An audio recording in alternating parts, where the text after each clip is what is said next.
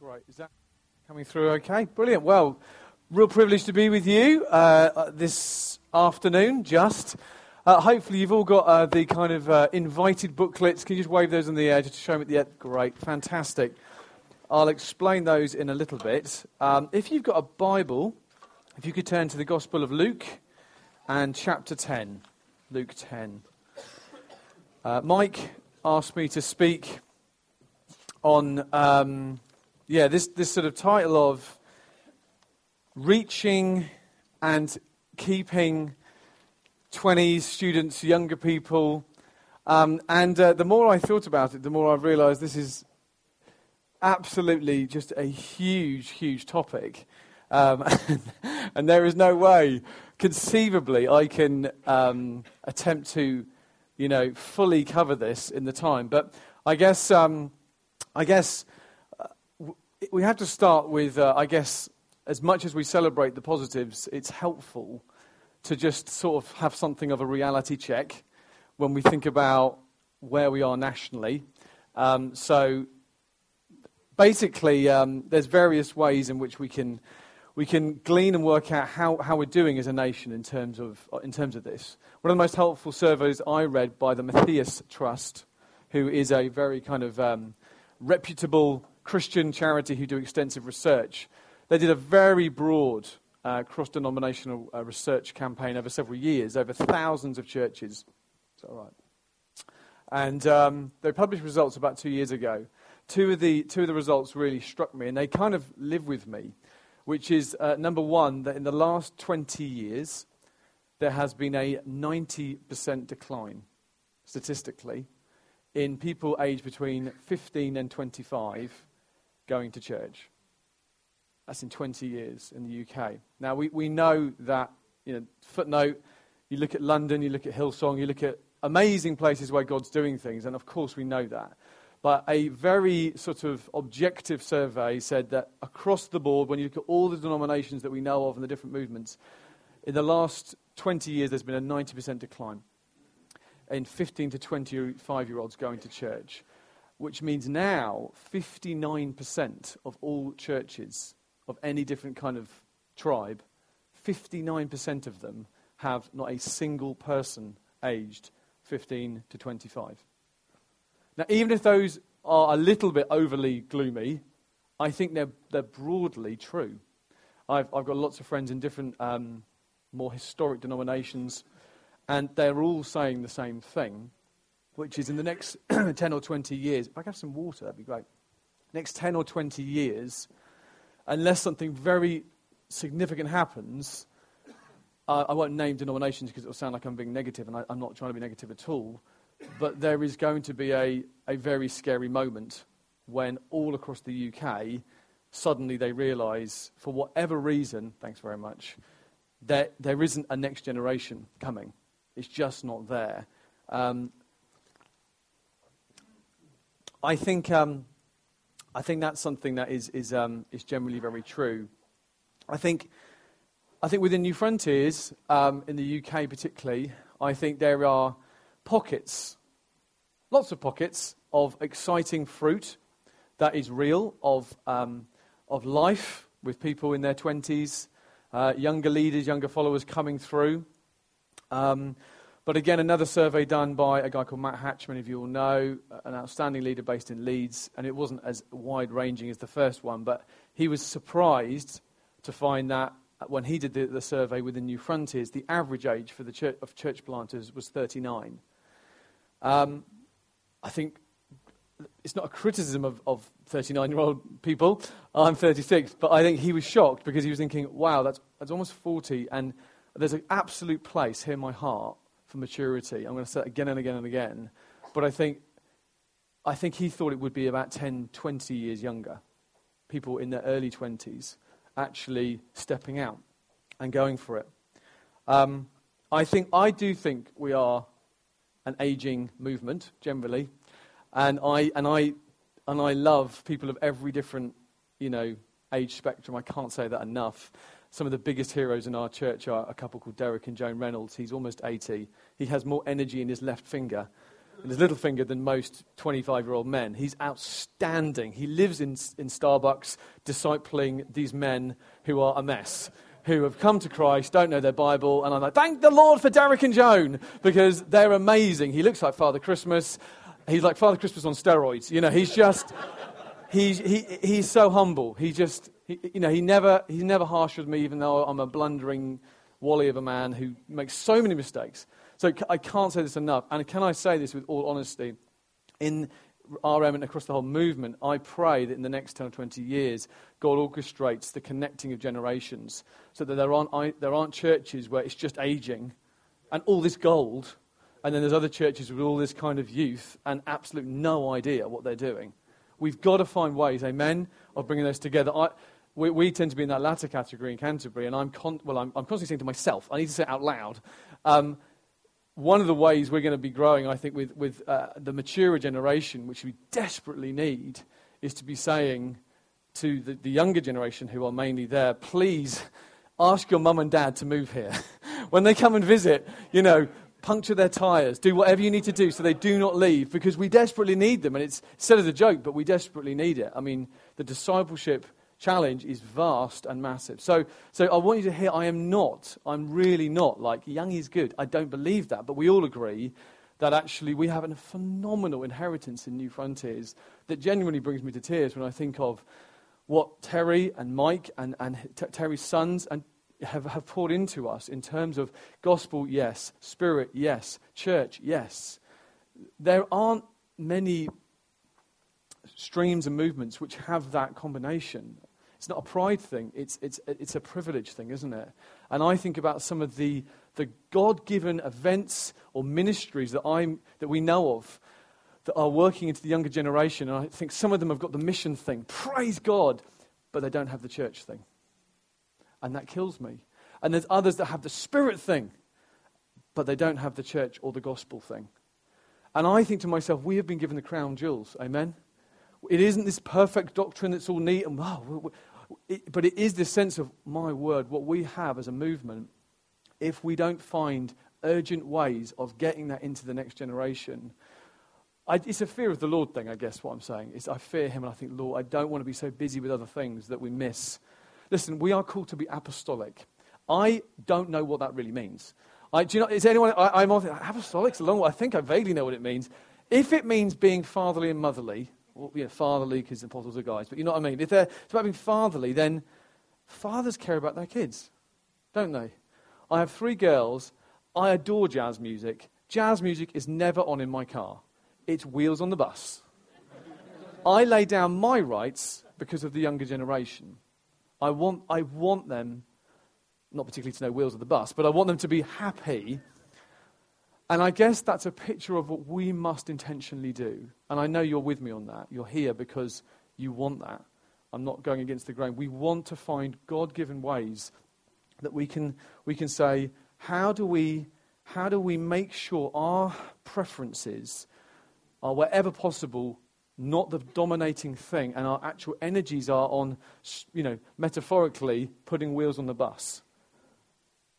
I love Matt Chandler, an amazing guy from Texas who's seen amazing growth, particularly with younger people from pagan backgrounds. And he says, older people are not your enemies. They just need to get the vision. Older people who might be going, oh, it's too loud or whatever, why aren't we doing the older? He says, sit them down and say to them, I need you. I need you. Can you, can you help me pour your life into five men, five women? Help me. And guess what? They forget about the volume or they forget. Yeah, that's secondary. The key issue is being a disciple maker. And that's, that's what makes me very excited about what we're part of. And the fact that you're having to listen to me rather than Mike, and I wish I was listening to Mike, I'd much rather listen to Mike right now. That's Mike demonstrating what I'm, what I'm talking about in terms of giving away and actually saying we're constantly got to be looking for ways of, you know, I mean, I felt God say to me this time I was here, oh, two, two times ago in May, I was here, and God spoke to me and said, Tom, you've got to start giving everything away. And I, I, I'm 36, and I was 35 when God said that. And I thought, what? That's the sort of thing that you, a prophecy you have surely when you're an, an, old man and you're handing things over in your dotage. You know, there we go. I thought, no, no, right now, So I never host meetings now. I'm always coaching other guys. I only preach 50% of the time now, always getting other guys to do it. In a million different ways, at age 35, I started saying, I've got to start to give this away. Because to take the pressure off you, one of the most obvious reason why in Canterbury we have students and 20s is because we're reaping where we have not sown. We are in the privileged position of being in a university city with four universities. You'd have to be a complete wally not to in any way have some fruit. I am not strategic. I am not clever. I'm sorry if you're thinking, Tom's going to give us the solution. I'm very sorry. I haven't got it. And, and actually, you need to have a pressure release from thinking, you know, as Mike was talking about callings, that I know God's called me particularly in that place at this life stage to particularly connect with that, that generation who are just there 35,000 students in a town of 50,000. You know what I mean? They're everywhere. It doesn't require much missionary skill. It just requires a heartbeat. You know, I have a heartbeat. There we go. There's fruit. So I'm thinking, how do I? I don't want you going away thinking, I'm nothing like Tom, thank the Lord, and I'm in a very different place. I don't want to project onto you anything that's going to make you feel like, you know, Saul's armor, because we're different. We're called to different things, as Mike's just said.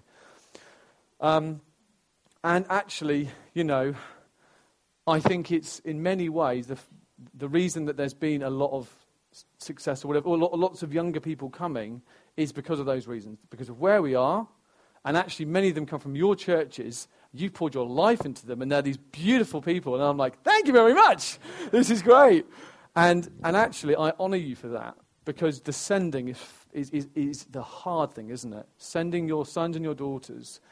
Um, but, but well done for doing that with, with courage and godliness. Um, and, uh, and I pray that many then do go back, actually, to where God's called them to. When I hear about Stamford, Adam's here somewhere, and I think about my hometown in Stamford, where I'm from. I'm, oh, I care deeply about Stamford and Lincolnshire um, because it's where I'm from. So, so anyway, I want you to catch my heart on this, and my nervousness w- with sort of bombarding you with lots of sort of things to do um, w- would be that you feel, to be honest with you, just a bit overwhelmed in a way that's not helpful. Um, so, what I want to uh, what I want to do are, are, is everyone going to the leadership conference in, a, in about a month? Yeah. So, in effect, I have three sessions because I'm doing a talk then, and I've got this one and the short one after lunch. So, really, I think Mike's request to talk about how we as churches reach and then keep students and 20s is kind of the three elements. There's the 20s element, okay? Understanding the 20s, doing a bit of basic sociology, okay? This book I have nothing original to say. This book, please buy this book, or I won't say steal it because Angie will kill me, but take this book and then pay for it. This book, it is based in America, but it is basically a guide, a simple, outstanding, stunning observation of what's happened since the 60s with that generation and what he calls as we're vomiting up the consequences now in terms of the 20s whose parents were part of that generation. It's incredibly well observed. And it, it's called, sorry, No Perfect People Allowed. No Perfect People Allowed. And it's a brilliant book, and there's lots of application for us in the UK. And I'm going to talk a little bit about, about that at the leadership conference. So, understanding 20s is the icing on the cake bit. Before that, I think the next step back is us as churches being on mission. So, yes to 20s, but first of all, are we actually on mission? Let alone to 20s, are we actually on mission? Now, this is where this document that you've got is a summary of a, an entire term's preaching series that we've just finished. And in the next session, we're just going to have a, a time where we break into groups and we look at eight non pressure inducing S's, steps, that I see in the Gospel of Luke, chapter 10, either hinted at or implicit, that mean that normal, busy, weak people like me and you can continue to step out into being effective missionaries. When we say the word mission, most of us go, oh, I'm rubbish at this. It's, it's, it's not something I want, I'm very good at. And we did a series which basically broke down the kind of scary factor or the Superman factor of being effective at communicating about Jesus, whether you're 100 or whether you're 25. That's totally irrelevant to this. So we're going we're gonna touch upon that in the second section. But really, my, my appeal would be if you're remotely interested and it might help, and I, I do want to say, I believe this series at our church has probably been the most key thing for us in terms of taking pressure off people from in terms of evangelism and exciting them. And I've had dozens of stories of very busy people who are suddenly finding, ah, I can actually through a smile or through eating with people or through offering to pray with them or offering to go through the scriptures with them or whatever it might be, the different steps we see in Luke 10, I've suddenly found that the fields are absolutely, they're just ripe for harvest. So that's the kind of church wide thing. But what I want to do before that, that fir- the first step, what I want to do really is, is look at you, the leader. Because I think that's where Jesus implicitly starts in Luke chapter 10. Because you can do all those invited steps, you can you can church your leaders, but this is the ultimate bottom line. If you, as leaders, are not doing your best, let's put it that way, you know what I mean, because most of us aren't evangelists. I'm a pastor, so I want to be someone who thinks about mission, but I don't naturally think about it. I naturally think about sheep. I love Christians, I do.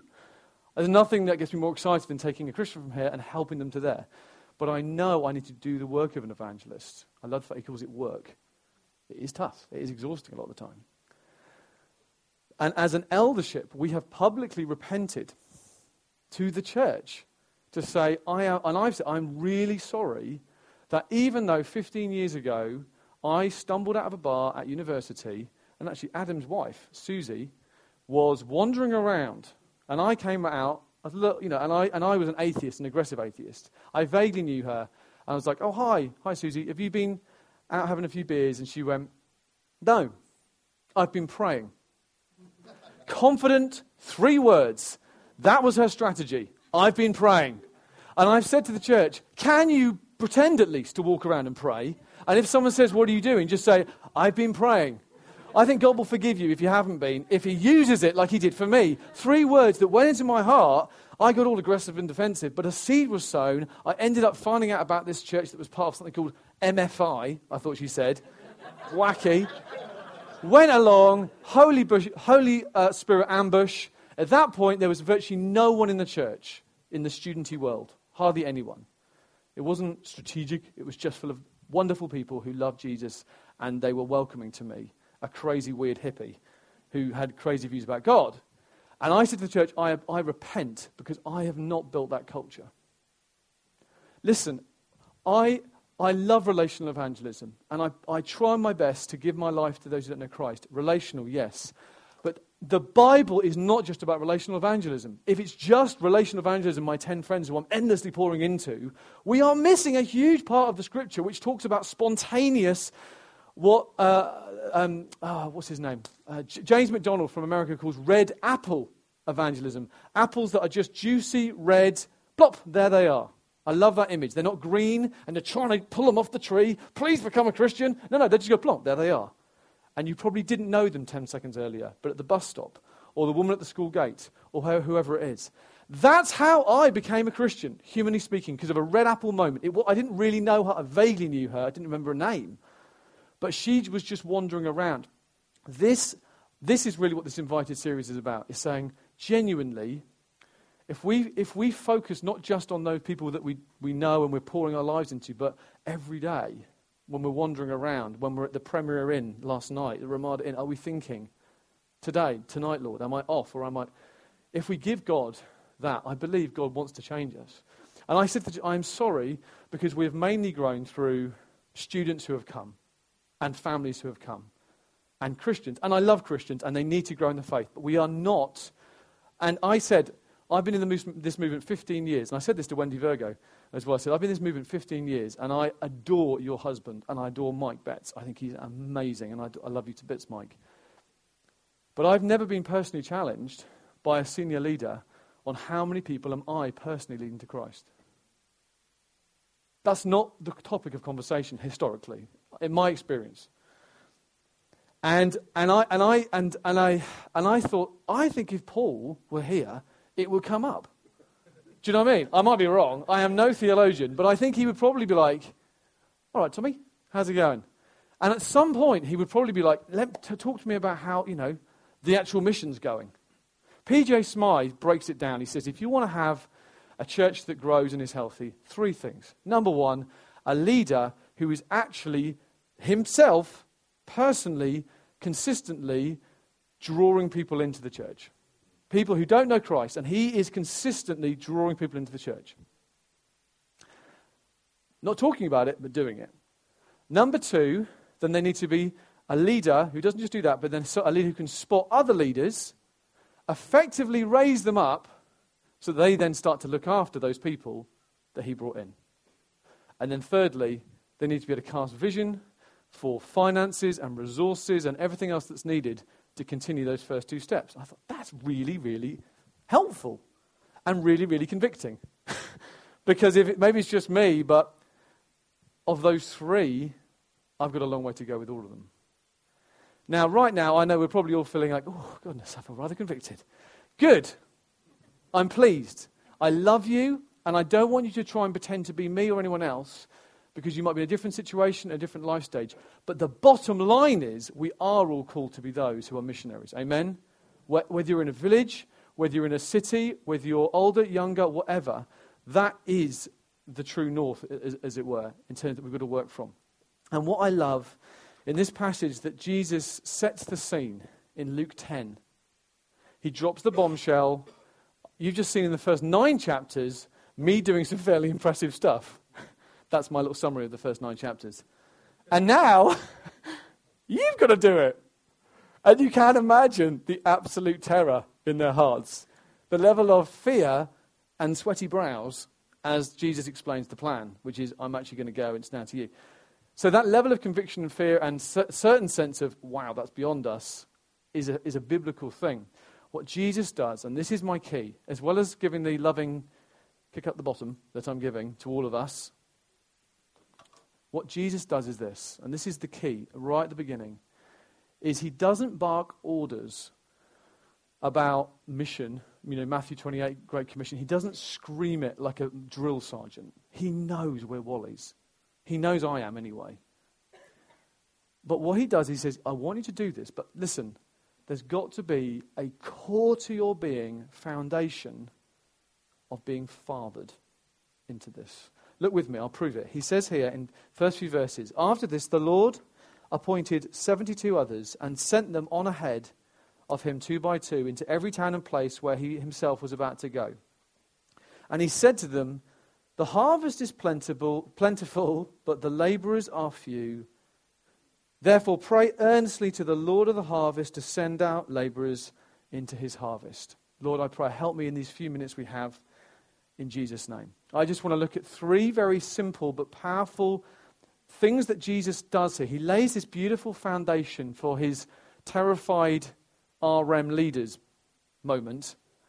He, he says, It is a big deal, what I'm saying. You're all feeling like you're failing. I said, okay, we all feel a bit, bit, bit rubbish. Some of you are brilliant at this, great, you can pray for us afterwards. But most of us think, oh, I need to grow in this mission thing. And he lays his beautiful foundation of being fathered. And that foundation of them being fathered into this is key.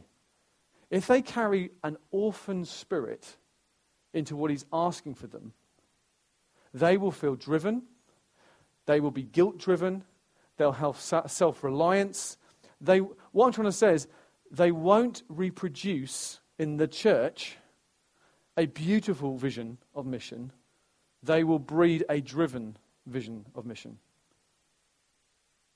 There's three things that being fathered into mission, three key things that occur that mean three of the biggest challenges that hold us back are overcome. We move from fear into a place of strength. We move from a place of guilt into a place of joy. And we move from a place of self reliance into sonship. Okay, let me just quickly lay these down. So it's like he's saying before I get onto the invited series, those eight practical things that you want to start doing, before you do anything, you have to have a right mindset. I love what he says here.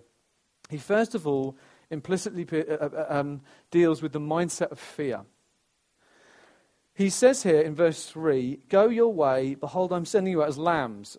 I just love that. I love Jesus is so different to politicians and to kind of, you know, sorry, nothing against politicians, but against worldly leadership, which basically pumps you up and goes, Go on, Mike, you can do it. Believe in yourself. You can take on those atheists with your clever head and your brilliant arguments. You can do it. Jesus says, No, you can't. You're a lamb. I mean, I'm no farmer, but lambs are cute, but very unimpressive, right? I think lambs are familiar with fear. I, used, I did something, something called Duke of Edinburgh Award, where you wander around fields and do expeditions uh, in the Lake District. And I remember whenever we saw lambs, we used to just shout out, mint sauce! That's all it took for them to run. Just mint sauce. Jesus saying, that is your identity as a Christian. I'm calling you to this huge thing. And actually, he's almost, I think he's got a sense of humor. He's saying you're like little lambs at a human level. Blessed are the poor in spirit. Blessed are those who understand my, my, my intrinsic poverty of spirit. I can't convert a single other person. And there's a sense in, what, in which he's implying get used to sort of having fear crouching at your door. Because that's going to be a part of your life. As Mike was just been expressing this whole battle between the spirit and the flesh, he's saying there will be, if you're actually stepping out with God, there will be an element to which you feel like a little lamb a lot. You will feel a fear, a potential fear of rejection. Anyone here feel that when it comes to mission? The idea of the scowl, or it goes from friendly to frosty with the woman at the school gates. Suddenly, like, oh, you were friends, but you're not anymore because you mentioned I'll go to church, or whatever it might be. Or fear of failure. And what Jesus does is, with that one word, he just gets it out on the table. There it is. You're like little lambs. But then what he does so brilliantly, he then, he then talks about something that we could easily miss that I believe is Jesus' wonderful, his actual antidote to being locked into fear he says this phrase here right at the beginning the Lord appointed 72 others and he sent them on ahead. W- what's going on there? The picture here is clearly of him sending them out as heralds. You, you probably know that before kings went anywhere, they sent a herald. And Jesus is saying, You are going ahead of me to herald the way for the king. Now, why is that significant? It's significant because a herald was not very impressive. Just a herald, just a man or a woman with a big bell saying, The king's coming. You wouldn't be particularly gripped with fear as, as a herald. You would, the focus is not on you when you're a herald. That you're not the hero, you're just a her- herald. You're just a bloke with a bell or a woman with a bell, saying the focus of this gospel, mes- of this gospel message is actually on the Father, the one coming, and on the future. I am here as an ambassador not to have all the answers, but to actually be heralding that the pain in this community can be solved by a coming king. That the restorer, the healer, the changer, the redeemer, the one who sets people free from depression or from physical ailments, he's coming. And I'm here to tell you this good news. And that frees us when we put ourselves subtly in the place of, I've got to be the one with the answers. I'm almost the king. I'm the coming king. We tend to feel great fear. I've got to have all the answers. We're just wallies. We're just heralds with a, with a bell saying, Hi there. Um, in some small way, I just want to communicate to you something about someone else. And what that does is that punctures self imposed fear. I love the fact that Jesus says, What is the great command? Love God and love your neighbor. He doesn't say, convert your neighbor. Now, he wants them to be converted, but that's not actually what he calls us to do, does he? He says, love them.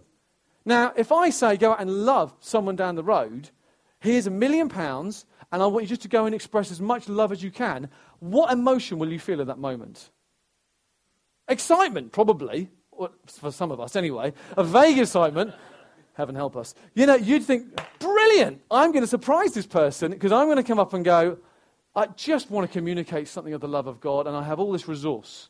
Now, that kind of picture, not necessarily the money, although God does do supernatural things, is what he's saying. When, when, this, when this got into my head this summer, suddenly everything changed. I started wandering around my, my neighborhood, Tonford Lane in Grays Way, where I lived, just thinking, I don't have to convert anyone. And the fear just drained away.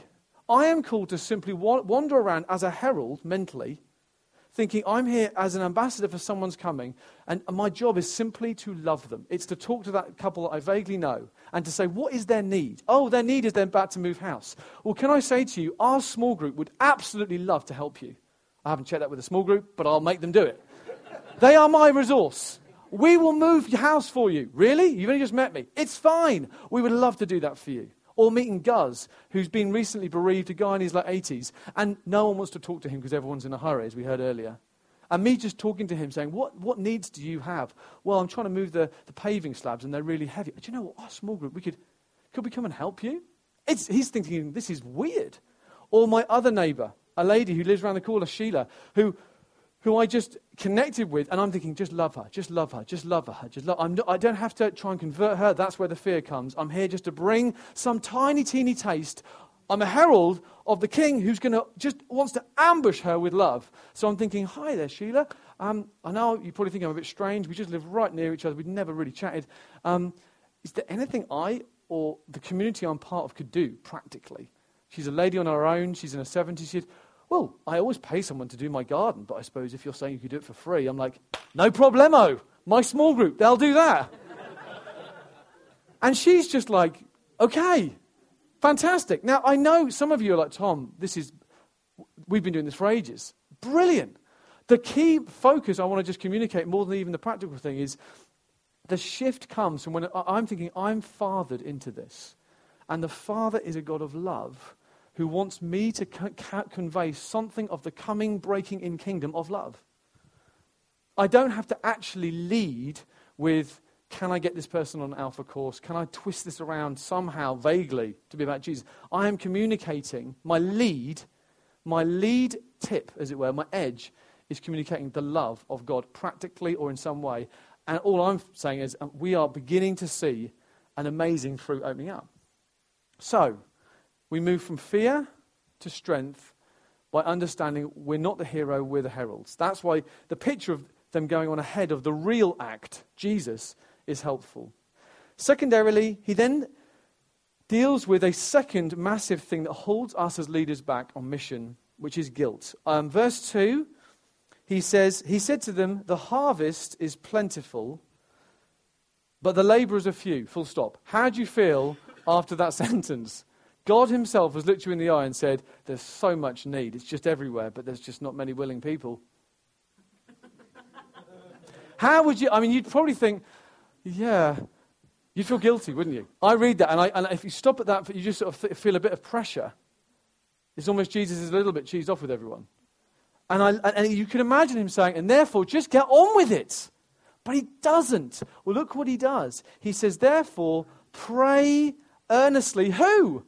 To the Lord of the harvest, the Father, the Lord, to send out laborers into whose harvest?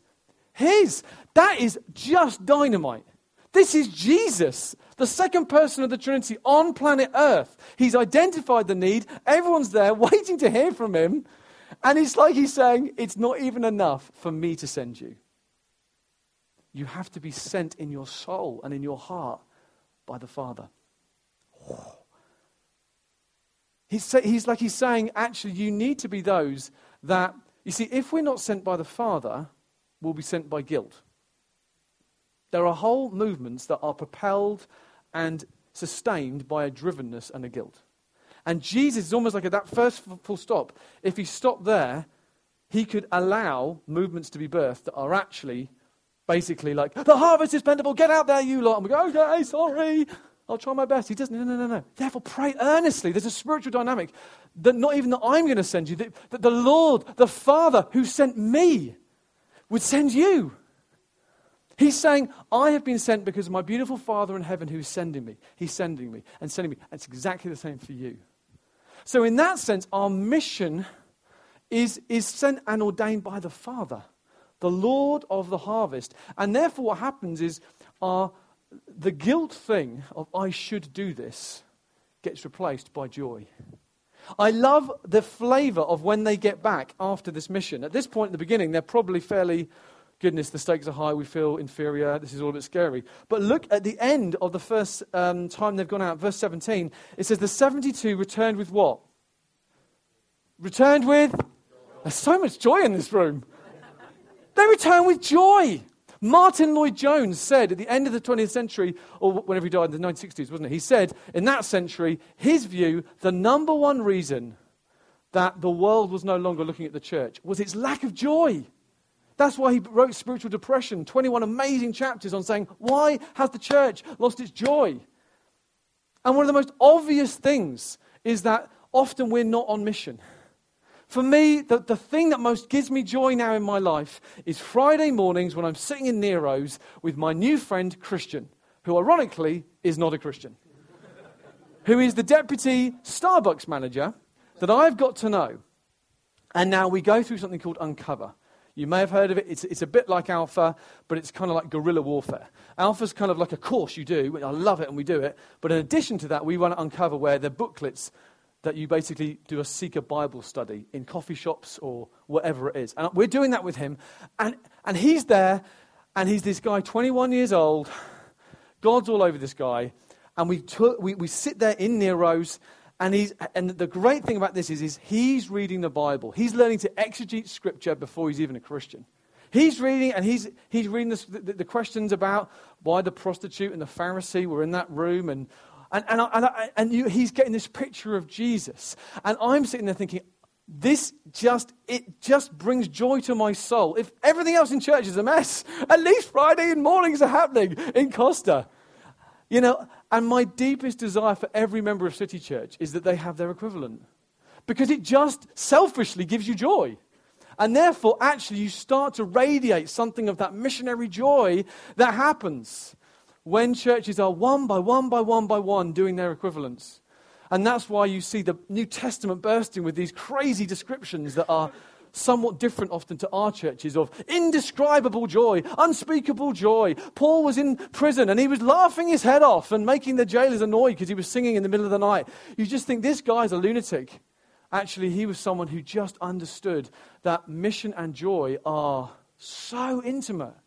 So often, I'll say to guys, you're, you're, you're a bit depressed and you don't need to pray anymore. And you don't need to learn any more scripture. And you don't need to go to small group anymore. Well, I want you to do those things, but you just need to be on mission. You need to somehow find an unbeliever who is a man or woman of peace, which is what he talks about here. Don't focus on those who, are, who hate you necessarily. Look for men and women of peace who are actually vaguely open and interested. And just pour your energies into them. Love everyone, but invest evangelistically in those who are men and women of peace. That's what the Bible says. Don't throw pearls before swine. Give yourself to those who are God is working on, like this guy Christian.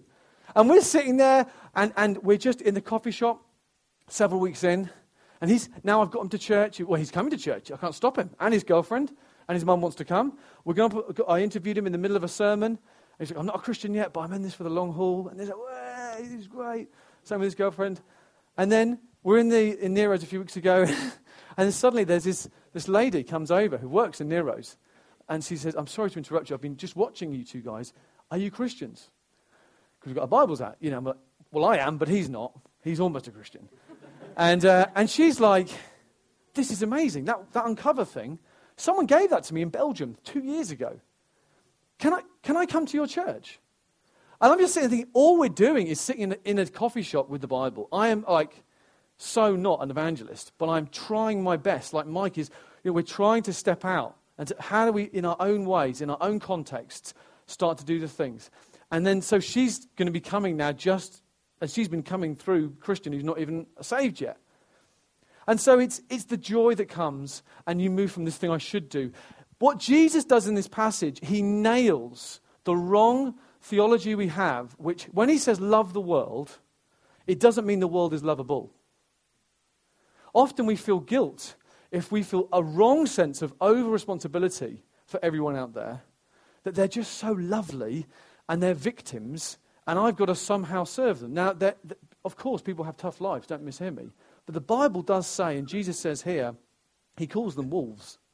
He says, You're sent out amongst wolves. What he's saying is, people are responsible for their choosing to rebel against God don't feel guilty for their choice. He's saying, have an internal boundary. Don't just be crippled by guilt. And I feel, I feel grief when I think about people not going to heaven. but I'm not actually anymore quite as crippled with guilt that it's somehow my fault. The Bible says God loves them, we're to love them, but don't be naive. Actually, look for men and women of peace, because if you're investing in that vulnerable way with just everyone, driven secretly by guilt, and that you're going to somehow rescue them, you will die. And Jesus says, Woe to you, Chorazin! Woe to you, Bethsaida! He's saying, if the works I'd done there, I'd done there, they would have repented. It's your responsibility. And although I wouldn't say that in quite the manner, you know, on a Sunday morning because the place has got lots of non Christians, there is a freedom that actually comes as Christians to say, God, I don't want anyone to go to judgment without Jesus, but I'm not actually going to live with a wrong guilt that I'm failing. It is their choice. And the other thing that this talks about actually is that it, they are responsible and God is responsible. God's ways are not how I would do it. Jesus says, I've completed the works that the Father gave me to do, and I'm not going to feel guilty about works that He hasn't called me to do. Jesus could have cured world hunger when the devil said, Make these stones become bread. He could have done that, couldn't he? He chose not to, and I don't know why. But that is, that is, that's God. That's not, I can't impose my little brain on that. Jesus could have zapped everyone and made everyone believe. But he said, actually, I'm choosing to do what my father's choosing. So this double understanding is huge. We go, we live in guilt if we think we are responsible for everyone because they're all lovely people, and if I just explained it better, they'd all believe. They are rebels who hate God, is what the Bible says. We love them, but that is actually their identity. But also, if we somehow think God's ways are just not quite right, that's actually that, that will lead to a very destructive heart condition and joy won't be there we, we partner with the father like jesus did and we're saying look i can't make anything happen. I'm looking for sons and, and, and women of peace. And when you bring them into my path i will do my best in some way through a smile or through some connection to convey something of the love of god. And if you open that up brilliant.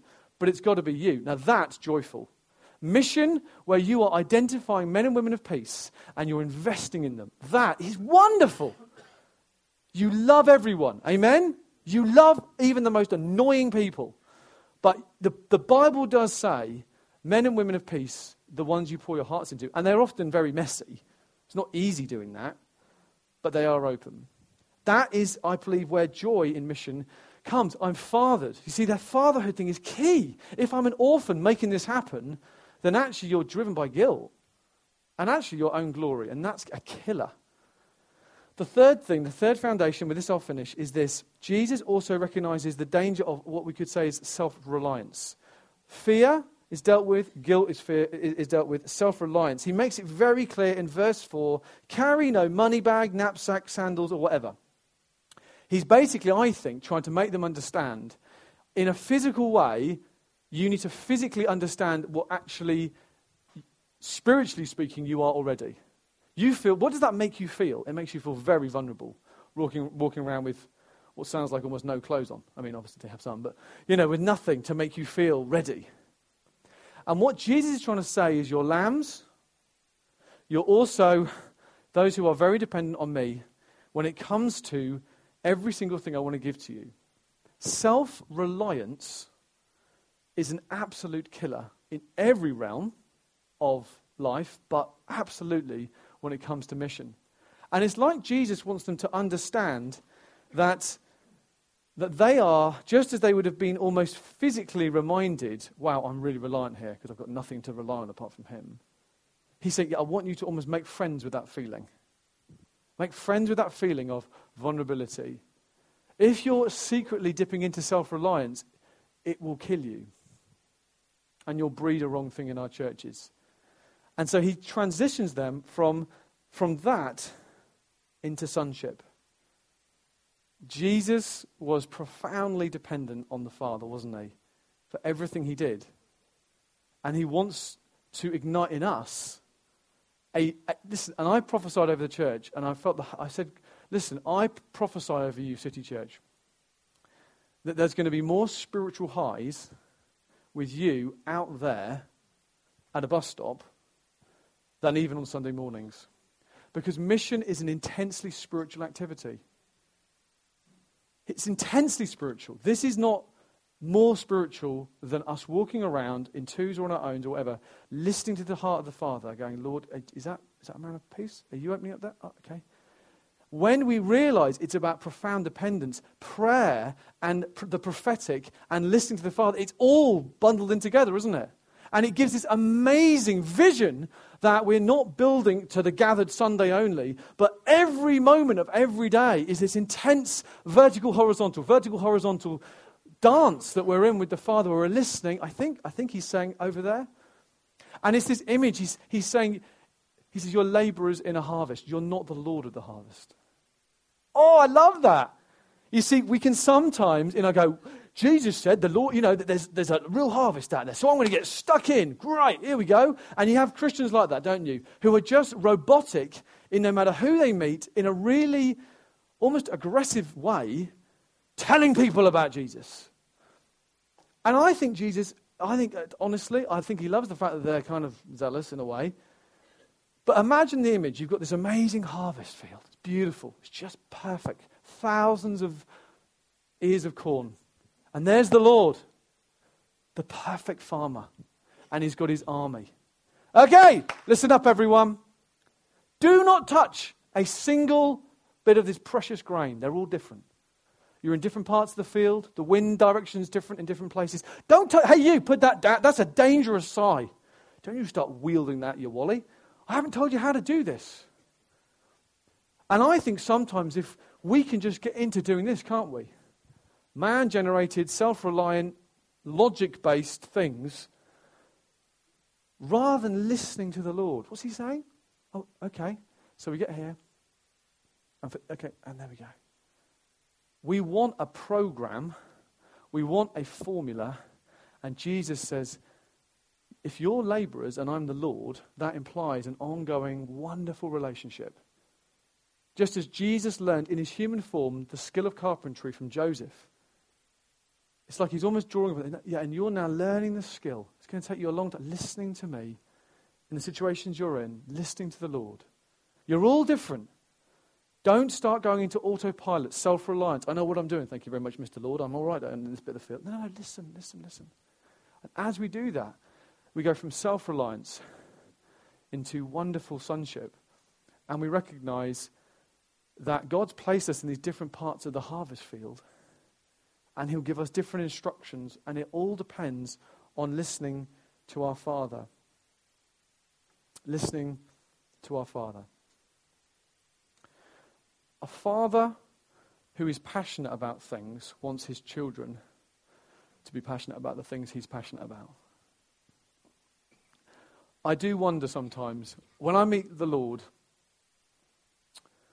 I really, I, I really want him to, th- I really want him to say, Tom, even though naturally you loved Christians because you were a shepherd, you really caught something of my heart for, the, for, for what it was to labour and to model that. And I do sometimes wonder how our great missionary father looks at us sometimes and thinks, I lo- I'm never going to stop loving them. But I wonder if they've caught my heart on this. Are they actually uh, uh, passionate about the things I'm passionate about? Uh, Josie's my wife's dad, who I love to bits. Um, he's really into birds. I'm not at all into birds by nature at all. He is so enthusiastic and he's such a kind of salesman. He'll say, oh, we'll, be, we'll be in my going, Tom, Tom, come over here. What is it? What is it, Pete? Like, Look at that. I'm like, what is it? I can't see anything. Over there. That, Tom, is a And it's never seen at this time of year. wow, that is kind of cool. What was that again? It's gone. Oh, look over there. And Pete is bit by bit I'm catching his heart for something I didn't care about. And he's an amazing father. And I feel God, he's saying this is a, this is a long term thing, isn't it? It's seeds going in. And this, this, all I've tried to do is put in part the heart for us as leaders. Because the thing that we as an eldership, and anyone coming into eldership, there are certain sort of strengths, as it were, Mark Driscoll said to us as a movement, didn't he? He said, You have the value of mission. Do you remember that a few years ago? You have the value. It's beautiful. But I think God wants to help you with the practice, the actual outworking of it. And I think he's right. I know in our church, anyway, certainly. By the grace of God, there have been lots of people coming to, well, some people coming to Christ. But I think it's more in spite of us as leaders than because of us. And it is beginning to change. So maybe we could just stand to our feet. Time is zoomed away. Uh, maybe I could just pray for us and then we'll have some lunch.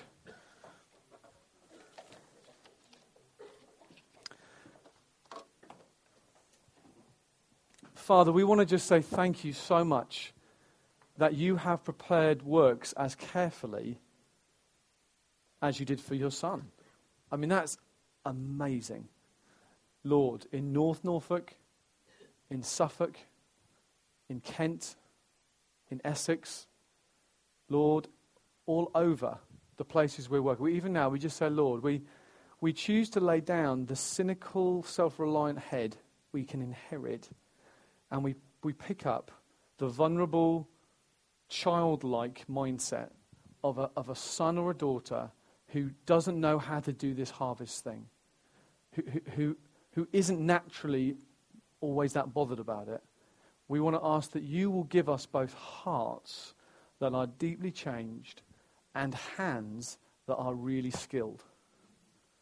Hearts that are deeply changed and hands that are really skilled. I pray that when we meet again, we'll find stories bubbling up of personal things changing in our lives. Thank you, Lord God, that this is something, Lord, you've spoken so clearly to Mike and the team about. Thank you, Lord, that this is something we recognize you're trying to emphasize. Not losing the other key elements, but in a non driven way. Locally, nationally. We don't want to, we don't want to start lots of churches that aren't on mission. We want to see churches that are on mission here then reproduced all over the world, which know how to get into their cultures.